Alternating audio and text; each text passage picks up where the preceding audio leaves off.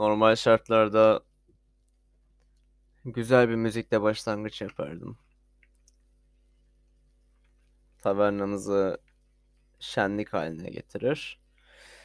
Sanatın ve ambiyansın gücünü kullanarak etrafa esenlik dağıtırdık. Sen tavernaya gelmeyeli çok şey oldu. Buraları dağıttılar. Pis goblinler.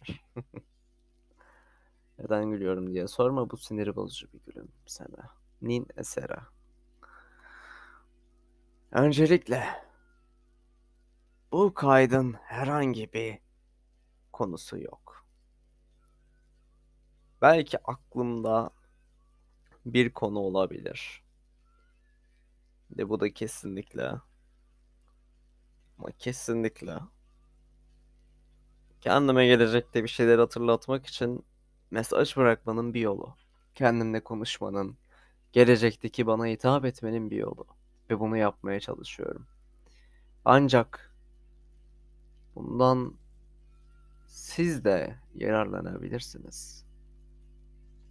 Dinleyerek. Belki arkaya ses olarak açılır. Belki dinlenir. Belki dinlenmez. Ama dinleyen birisi muhakkak olacaktır. O, o bu sesi kaydeden kişinin ta kendisi. Yolcu. Kendime şu sıralar böyle seslenmeye başladım. Asıl adımdan da başka. Yolcu.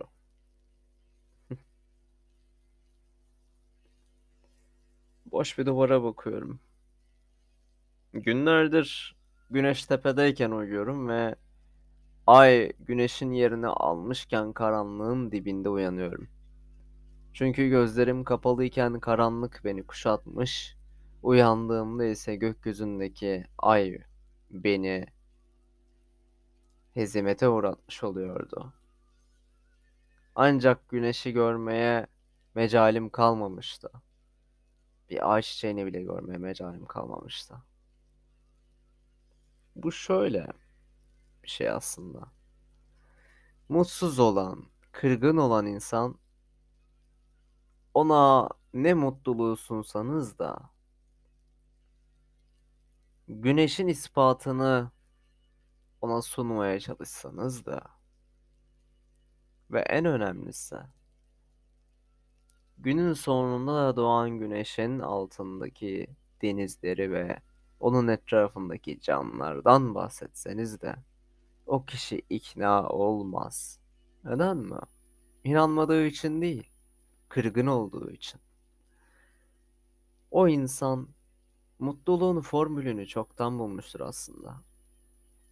Ama mutluluğun formülü hüzünden geçer. Gerçekten mutlu olanlar bir gün üzülürler. Çünkü bunu kaybettikten sonra ona tekrar ulaşmak o kadar da basit değildir. Ve aynı mutluluğu yakalamak isteyen insanlar bu kez şunun bilincine kapılırlar. Aynı mutluluğa, aynı istere, aynı gülümsemeye bir daha asla yaklaşamayacağım. Ve böyle seslendi insan. Böyle seslendi. Acı çekerek, sürünerek, prangalarından ve zincirlerinden kurtulmak için gökyüzüne baktı ve dedi ki, Karanlığın puslu geceleri beni hapsediyor içinde. Kayboluyorum gün geçtikçe. Ve baktı karşısındaki deniz fenerinin lanmasına. O ışık onu kör ediyordu. Hem bir ışık var tepede onu kör eden, hem de etrafında bir karanlık var onu kaybeden. Mutsuz olan insan böyle bir durumdadır işte. İsterseniz ışık olun, isterseniz karanlık olun, isterseniz karanlığa uzanan bir el olun. O kişi oradan istemediği sürece çıkmaz, çıkamaz. Ve bunu istemesi için ışığa bakmayı bırakmalıdır. karanlığa dokunmayı bırakmalıdır. Karanlıkta kaybolur insan çünkü ışığı bulmak ister. Bulduğunu sandığı ışık onu kör ettiği için karanlıkta kaybolmaya devam eder. Ama bunun çözümünü henüz ben de öğrenemedim. Karanlık sisli bir günün içinde ışık saçan bir lambaya baktığımda hem kör hem de kaybolmuş oluyorum. Ve nasıl mutlu olacağımı bilmiyorum. Belki bir gün tepeye bir güneş gelir. Ama bu kez yer altında karanlık olmaya devam edecek. Ve yeryüzünde o gözü alan, kör eden ışık daha da fazla olmuş olacak. Değişen tek şey ışığın ve karanlığın yeri ve fazlalığı olacak. Güneş her zaman orada. Karanlık her zaman yerin altında. Zaman gelecekte ve geçmişte karanlığı ve ışığı hep getirdi ve getirecek ve getirmeye devam ediyor. Ama taş çatlasa 50, 60, 70, 80 senelik ömrü olan insan için bu o kadar da basit bir şey değil. Arkada dinlediğim bir şarkı var. Değmesin ellerimiz. Biz hiç beceremedik.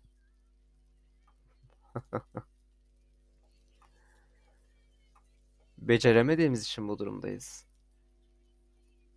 Beceremediğimiz için.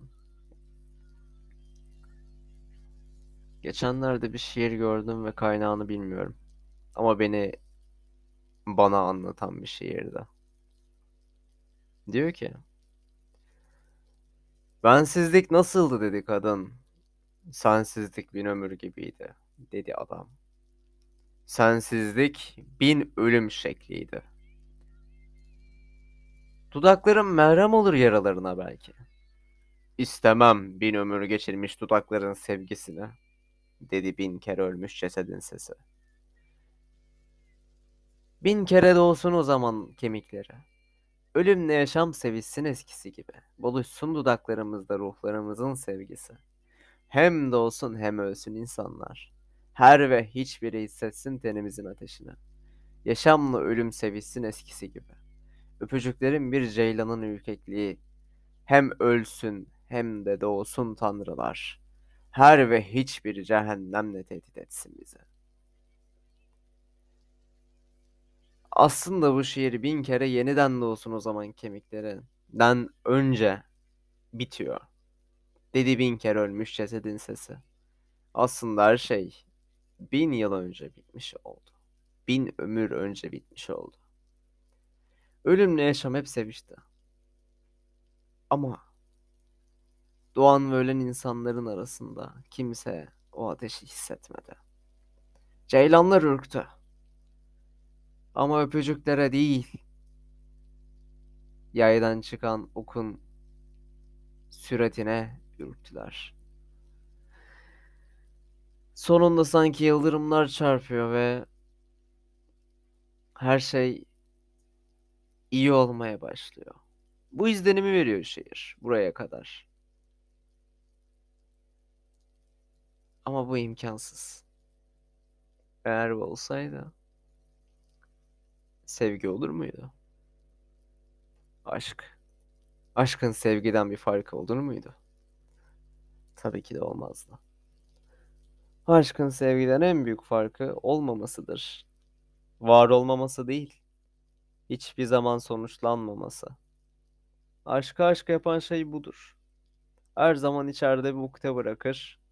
Ancak asla o karanlıktan çıkmanızı istemez. O lambanın gözünüzü körleştirmesinden başka bir işlevi olsun istemez. İşte bu yüzden. Durum bu. Peki ne olacak? Bilmiyorum. Bu sorunun cevabı bende şimdilik yok. Bildiğim tek şey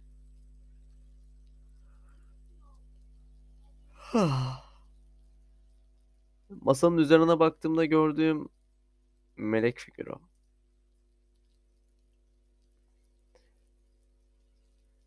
Onun için ne kadar mücadele ettiğim.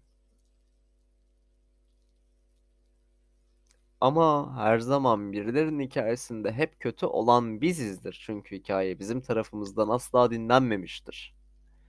Bizim çabalarımız, bizim isteklerimiz, bizim kusurlarımız bilinmemektedir. Sadece insanların bizi nasıl tanıtmak istiyorlarsa bu şekilde tanıttıkları bir dünyadayız ve biz kendimizi tanıtmak için ne kadar çabalarsak çabalayalım bizi her zaman kötü biri olarak tanıyacaklar. İyi olarak tanıyanlar iyi bir dedikoduya kurban gitmiş olanlar olacak. Ama kötü olarak tanıyanlar kötü bir dedikoduya kurban gitmiş olacaklar.